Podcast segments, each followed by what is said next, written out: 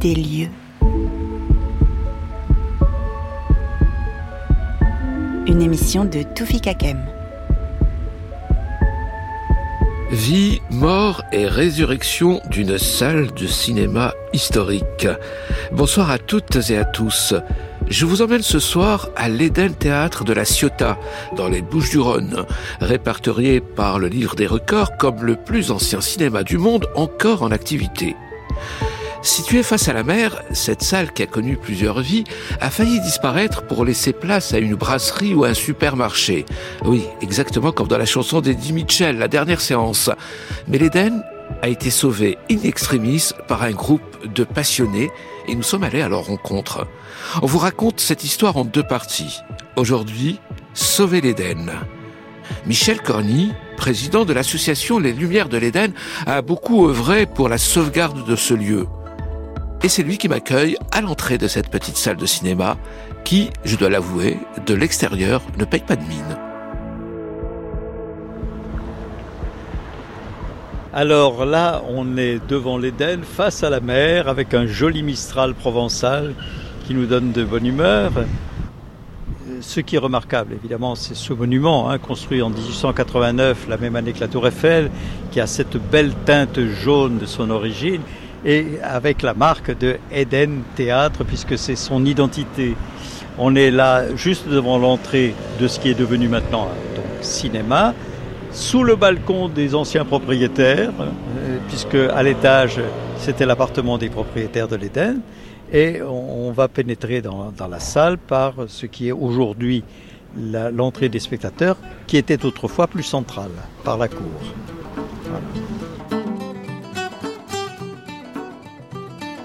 On va rentrer dans une, une, salle qui a une grande histoire, mais qui a un petit volume, 200 spectateurs seulement. Ce qui est tellement petit, c'est surtout la cabine.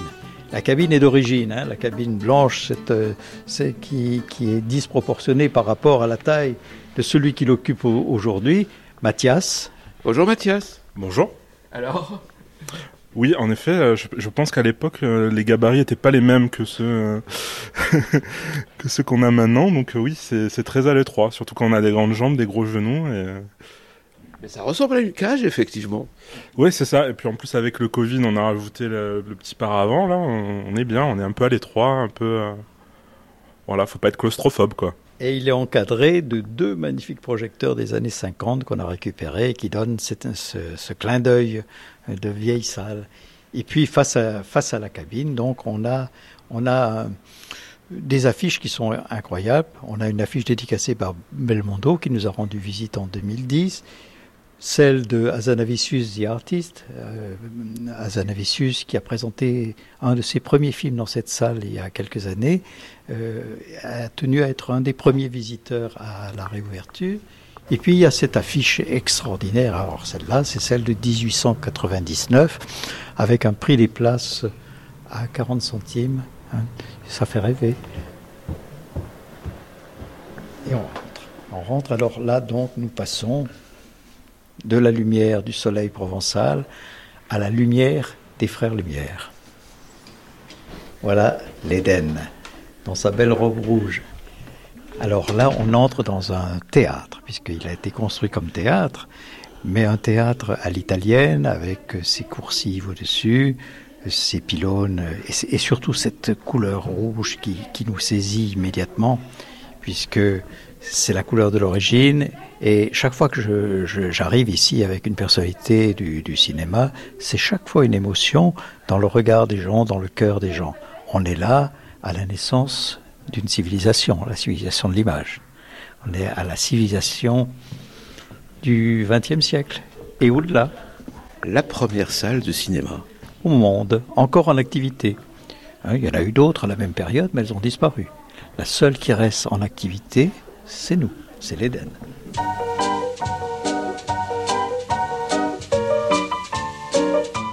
Mais elle est petite cette salle. Toute petite puisque c'était un théâtre. Puis on, nous sommes aussi dans une toute petite ville de province. Hein. La Ciotat, c'est actuellement 35 000 habitants, mais à l'époque de sa construction, c'était 12 000 habitants. Donc une toute petite ville, avec une salle qui à l'époque euh, pouvait contenir 250 spectateurs, parce qu'ils n'étaient pas installés dans des beaux fauteuils, tous, ils étaient parfois sur des bancs. Donc on les tassait un peu plus qu'ils ne sont tassés aujourd'hui à l'Éden. Mais euh, ce qui était important à l'époque, c'était la scène. Donc euh, la scène de théâtre a conservé sa structure avec notamment une jolie frise euh, qui représente tous les arts hein, de la musique. Elle avait disparu dans les années 40 probablement, recouverte par de multiples décors de théâtre, parce que les troupes de théâtre, souvent, elles construisent et puis elles oublient d'emmener leurs planches. Donc on a retrouvé un tas de planches, et sous, sous ce tas de planches, il y avait cette magnifique frise qui fait, qui fait tout, tout le charme d'ailleurs de, cette salle. Hein. On est là dans une ambiance rouge. Ce rouge, c'est le rouge de l'origine. À la 28e couche de peinture, on a retrouvé le, rouge initial. C'est un miracle. Et il a quelque chose de, chaleureux, il a quelque chose de, familial, ce rouge. Or, l'écran, évidemment, n'est pas un, écran de, de multiplex. Hein. C'est un écran qui a adopté le calibre de la salle de théâtre, du décor du théâtre, mais il est agrémenté des, lettres Eden, qui, qui étaient celles que sur la, façade de la salle. Et on a conservé ceci pour être un rappel permanent de l'histoire de la salle. Maintenant, la salle fonctionne. Il y a même des scolaires là. Oui, nous avons régulièrement, hein, toute la semaine, nous avons des scolaires venus parfois de loin, ceux-ci par exemple viennent d'Aubagne aujourd'hui, qui viennent apprendre la naissance du cinéma, l'histoire du cinéma. Et c'est toujours très intéressant parce que ce sont de futurs spectateurs euh, des, des, salles de cinéma. Plutôt que de les laisser devant leur smartphone ou leur télévision, j'espère qu'ils iront dans une salle de cinéma. Si Michel Corny chuchote, c'est parce qu'on est dans la salle et la projection a commencé. Une séance scolaire. Les enfants regardent un petit film qui raconte l'histoire de l'Éden. Alors, ce cinéma, il était beau? Oui, il était super. C'était intéressant. On nous a parlé de Antoine Lumière, d'Auguste Lumière, de Louis Lumière, de plein de on a montré des petits films aussi. Ouais, qui duraient 50 secondes. Et des, on a tourné des manivelles. Enfin c'était euh, pour regarder des petits films euh, qui étaient partout dans le monde. Elle nous a montré comment ça marchait la manivelle euh, et la pellicule. C'est la première salle de cinéma dans le monde. Tout a été refait parce qu'il y avait eu plusieurs incidents et il était très vieux. Vous aimez aller en salle de cinéma ou vous préférez voir le film chez vous? Euh, aller en salle de cinéma parce que ben, l'écran est plus grand et les fauteuils ils sont super confortables. Et donc c'est trop bien. Moi, je, je, préfère le voir au cinéma parce que ben, je, je, préfère avoir un grand écran et aussi ben, tu peux manger des pop-corn. C'est bien aussi. Merci les enfants. Merci. Oui, mais c'est un, une visite qu'on a quasiment au quotidien parce que nous, avons, nous accueillons tous les dispositifs scolaires depuis le primaire, le collège, le lycée. Donc toutes les matinées sont consacrées à l'accueil des scolaires.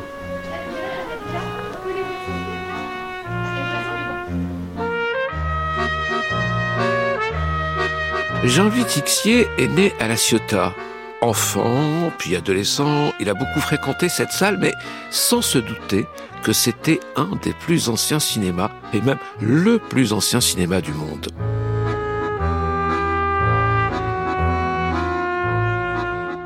Il y avait trois cinémas à La Ciotat. Euh, c'était un des trois cinémas, mais pas particulièrement connu pour avoir un rôle historique quelconque. Alors je venais à l'Éden, je me souviens avoir vu euh, avec émerveillement euh, euh, Dr Jerry et Mr Love avec Jerry Lewis. J'étais enfant et il y a un garçon qui a passé tous ces, ces jeudis euh, à regarder les, les films à l'Éden, c'est Olivier Dahan, qui était lui aussi un, comme beaucoup de Sotadins, un habitué de l'Éden. Et puis en plus, de temps en temps, on réussissait à monter à, à l'étage dans les galeries lorsqu'on avait la chance qu'une fille nous accompagne, on voyait le film d'en haut, un peu, un peu à l'écart. Bah pour moi, vu que je suis né à La Ciotat et que j'ai grandi en grande partie à La Ciotat, c'était un cinéma comme les. Il y avait trois cinémas, c'était un cinéma comme les deux autres, c'est-à-dire il n'avait pas une particularité d'ancienneté, il avait euh, juste, il présentait des films que j'allais voir là-bas. Olivier Dahan, réalisateur. Et euh, il y avait deux autres cinémas qui s'appelaient le Théâtre et le Cursal, et il y avait l'Éden. L'Éden était certes. On disait même pas à l'époque que c'était le plus vieux ou quoi ou qu'est, c'était juste un cinéma où on allait. Ah, moi, je l'ai connu, effectivement. C'était carrément, il y avait les, fauteuils en, bois. Euh. C'était le moins confortable des cinémas de la Ciotat, à vrai dire. Hein, quand les autres avaient déjà, dans les années 80, changé un peu les fauteuils, l'Éden, il restait toujours un fauteuil en bois. Donc, pas très confortable.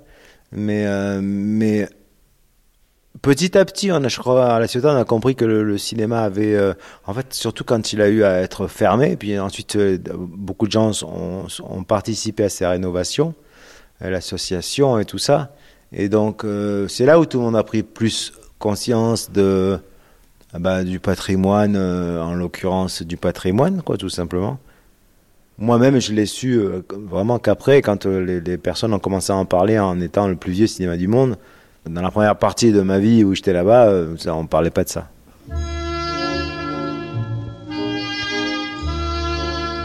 Enfin, j'allais souvent au cinéma, toutes les semaines, tous les mercredis et tous les samedis, et tous les dimanches, j'allais au cinéma. Et donc, même s'il n'y en avait que trois, une fois sur trois, on va dire, j'étais à l'Éden. Moi, j'étais jeune, hein, j'avais 10, 12, 13 ans. Comment en fait j'allais au cinéma tout seul et j'y allais pas en bande de copains? Moi, j'avais des difficultés à, à, marcher à l'époque, que j'ai toujours d'ailleurs. Une sorte d'handicap, qu'on ne sait pas de, quoi il en retourne exactement d'ailleurs. Et donc d'aller dans une salle de cinéma et d'être assis dans le noir sans que personne me regarde, c'était quelque chose qui était très à la fois et rassurant et plus confortable que la rue pour moi en fait. Et donc c'est pour ça que quand euh, j'avais des problèmes, j'allais dans la salle de cinéma parce que justement euh, j'étais tranquille en fait. Peu importe le film d'ailleurs. J'ai vu des bons films et des très mauvais films là-bas, dans les cinémas de la Ciotat, mais le problème n'était pas de voir un bon film jusqu'à, en tout cas tard, hein, dans mon adolescence. C'était juste d'aller au cinéma et de voir un film, en fait, tout simplement. Et, de sortir en se disant qu'est-ce qu'on en pense. Et euh, je tenais d'ailleurs moi-même un, cahier de critique de films que je, que je critiquais les films que je venais de voir. Je les ai encore mais je, je me souviens de où j'ai vu tel ou tel film. Hmm. Même assez bien de là où j'étais assis dans chaque salle quand j'ai eu vu tel ou tel film. Moi, j'ai connu des salles, des salles remplies à ras-bord et des salles où des fois j'étais seul. Ça dépendait des films. À la Ciotat, ce qui était bien, c'est qu'il n'y avait pas d'interdiction au moins de 13 ans. Enfin, il y avait sur les affiches, c'était marqué, mais on respectait pas. Donc, j'ai pu voir comme ça Les Dents de la Mer, même à 8 ans. Ou à 7 ans, même, je crois. Je me souviens, Les Dents de la Mer, quand je l'ai vu en 75, j'avais donc 7 ans. Euh, la, salle était pleine à craquer. Et, j'en garde d'ailleurs de cette projection-là un souvenir de, comment dire, de, de premier choc visuel au cinéma. Et vous, entre la mer, le grand bleu et la salle sombre, vous préfériez le cinéma? Oui. Je préférais le cinéma à la plage. En tout cas pendant un bon bout de temps. Euh, je préfère le cinéma, enfin la, salle de cinéma, l'obscurité et, le rêve. Euh, longtemps, j'ai préféré ça à toute autre chose, ouais, c'est sûr. La salle obscure, elle remplissait bien la mission de, à la fois de protection et d'évasion, en fait. C'est les deux, en fait, une salle de cinéma. À la fois, on est protégé, ça a à voir beaucoup avec l'enfance, et en même temps, on a une évasion complète parce que, comment dire, quand, quand on est enfant et qu'on regarde des films, on les prend au pied de la lettre. C'est-à-dire que j'ai jamais été aussi impliqué en tant que spectateur que quand j'avais 10 ans. Dans le noir de la salle scintillent les bustes des frères Lumière et de leur père. En compagnie de Michel Corny, on continue la déambulation dans l'Éden. Je suppose que ces statues représentent les frères Lumière. Au centre, on retrouve l'inventeur du cinématographe, Louis, avec ses lunettes. Hein. Euh, ces lunettes nous permettent de l'identifier. Elle comme Louis Lunette. Voilà. À côté de lui, son frère, qui était un, garçon plutôt penché vers la résolution de problèmes médicaux, hein, la radiologie, etc. Mais pour nous, le personnage le plus important, c'est leur père, c'est Antoine, qui euh, est important pour La Ciotat parce que c'est lui qui a choisi d'installer sa famille à La Ciotat. Imaginons euh, le drame, s'il s'était installé à Cassis, eh bien, on ne parlerait pas aujourd'hui de l'Éden. Allez, on monte au balcon par un escalier qui n'a pas changé depuis 130 et quelques années. 130, 134, euh, je crois, maintenant. Ouais, 134 ans. Euh, imaginez le nombre de gens qui ont emprunté cet escalier avant nous. Et cet escalier, il, a, il amène directement à une fenêtre qui a elle-même une autre histoire.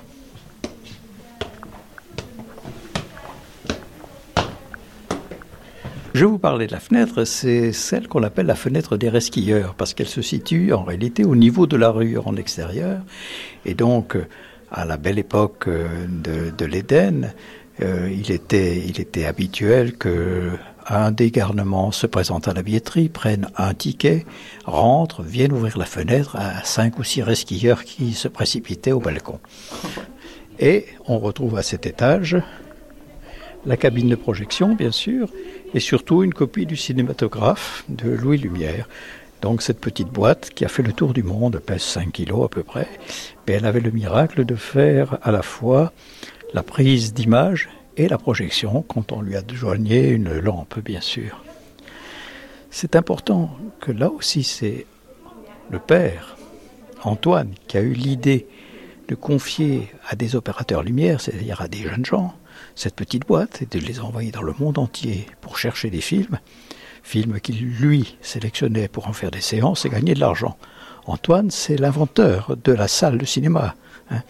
Euh, on parle souvent de la différence qui existe entre Lumière et Edison. Euh, Lumière a inventé la salle. Edison, lui, c'était une boîte à l'intérieur de laquelle tournait un film qu'on allait voir par un œilleton, un par un. C'était du cinéma, mais pour, à l'unité. Lumière, lui, il invente la salle, c'est-à-dire sa projection permet d'être vue par 10, 100, 1000 personnes en même temps. Alors là, on va s'installer plutôt dans les sièges du balcon qui sont moins confortables. Ah, ils sont beaucoup moins confortables parce qu'on a voulu conserver la structure métallique de ces, de ces sièges euh, donc ils sont là plutôt dans un aspect muséal que dans un aspect euh, séance de cinéma. Mais parfois nous sommes obligés d'ouvrir le balcon tellement nous avons de spectateurs potentiels pour un événement, bien sûr. Alfred Séguin n'imagine évidemment pas que son Éden deviendra une salle mythique dans l'histoire du cinéma mondial. L'Eden Théâtre à La Ciotat, le plus ancien cinéma du monde, toujours en activité. L'histoire commence euh, en 1889 par la construction donc d'un théâtre qui s'appelle Eden Théâtre. Avant, c'était un entrepôt de bois, oui, une espèce de scierie euh, dans laquelle, dans laquelle se retrouvaient en cachette, je dois dire, probablement, euh, les dames de petite vertu et les messieurs encore moins vertueux. Voilà. Les matelots d'en face? Les matelots, par exemple, oui, oui. Euh, l'entrepôt de bois, la scierie, euh, va être racheté en 1889 par un entrepreneur de spectacle marseillais qui voulait faire son spectacle dans le théâtre municipal de La Ciotat, mais on lui a refusé cette location. Du coup, il a acheté la scierie, le terrain, et il a construit sur ce terrain un théâtre qu'il a appelé l'Éden Théâtre. Alfred Séguin exploite ce théâtre pendant quelques mois et puis finalement il s'avère qu'il n'est pas très doué pour l'exploitation d'un commerce comme celui-là, donc il le revend très rapidement à Raoul Gallo, qui lui non plus n'est pas un spécialiste ni de, théâtre, mais euh, qui le fait pour faire plaisir à son épouse Adélaïde Soula, à qui il confie l'exploitation d'une buvette qui, qui, se trouvait alors dans la cour. Voilà. Et la famille Gallo Soula va exploiter l'Eden Théâtre, qui deviendra progressivement un cinéma, pendant plus d'un siècle.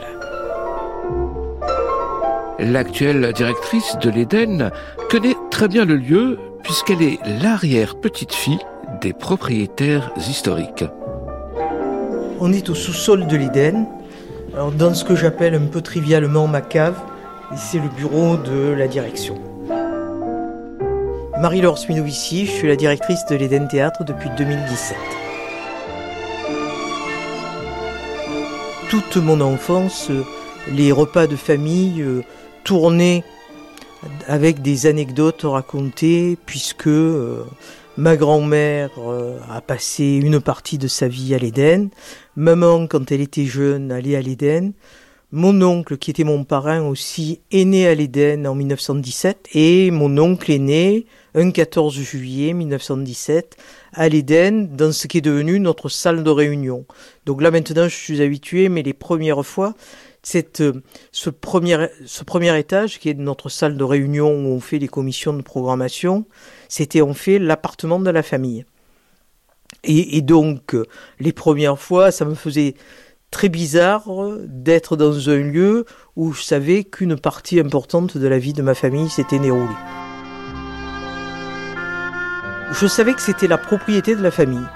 Euh, je savais que euh, la famille l'avait exploité pendant de nombreuses années.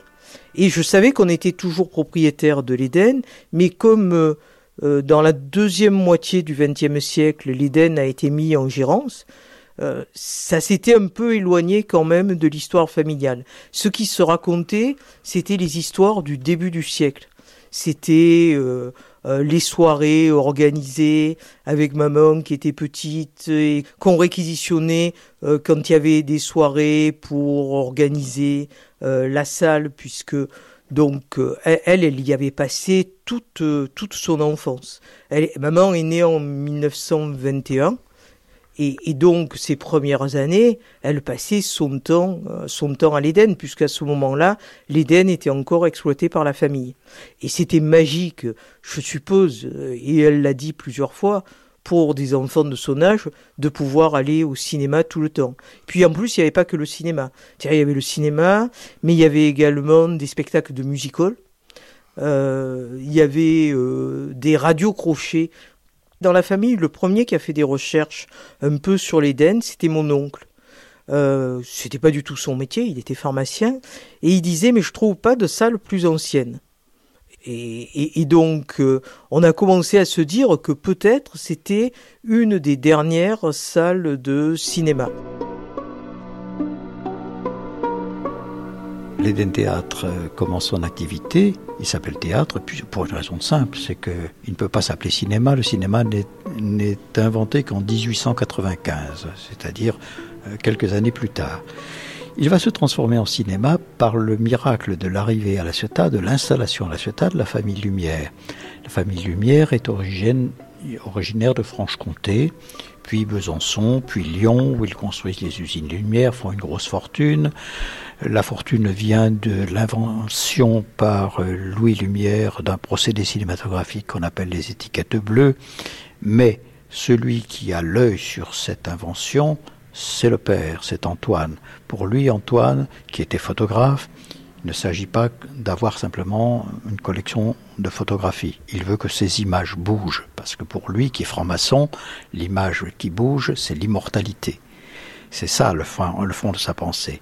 Or, par hasard, il a assisté à un convent euh, maçonnique à Paris, dans lequel il a rencontré un ciotadin euh, qui est ingénieur au chantier naval, qui lui a dit Toi qui aimes la peinture, euh, les images, viens à la Ciotat, il y a un ciel miraculeux.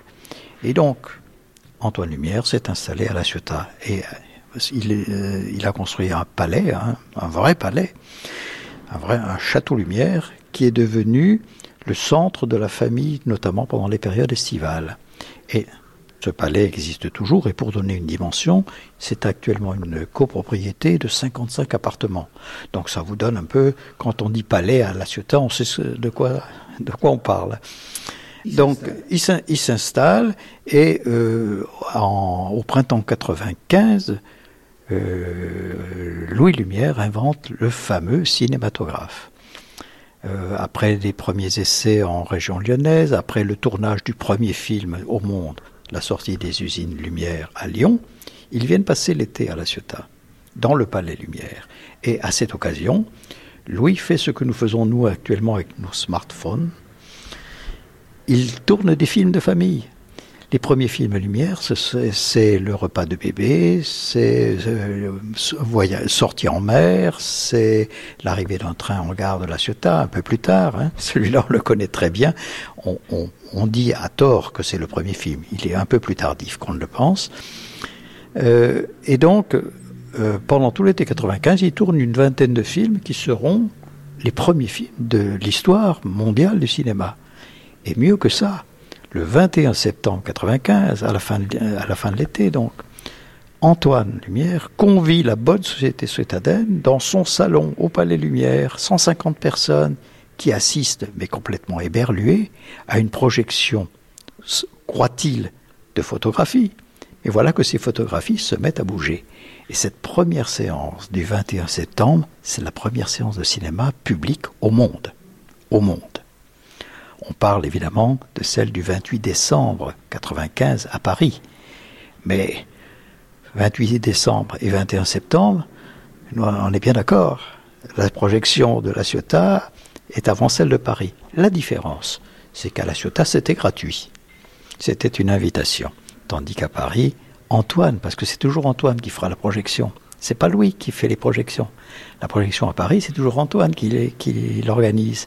Celle-là, elle est payante. 33 spectateurs. Il y en avait eu 150 avant au Palais Lumière. Et il y en a eu d'autres encore avant, en octobre, parce que parmi les invités du 21 septembre, il y avait Raoul Gallo, le gars qui a racheté l'Éden. Le propriétaire de l'Éden assistait à cette séance. Et comme il était ami avec Antoine, il a dit Ton truc, il est formidable, viens le faire chez moi. Donc il y a eu en octobre une autre, une autre euh, séance réunissant une, quarantaine de personnes qui sont des familiers également, des familiers des Gallo, des familiers des, des, Lumières. Là aussi, c'est une séance qui n'est pas inscrite dans aucun, dans aucun manuel, puisque c'est une séance amicale. Mais elle est la vraie naissance du cinéma à l'Éden. Mais de celle-là, moi, je préfère même ne pas parler, puisque celle de 99 suffit à établir que l'Éden est la plus ancienne salle de cinéma au monde en activité.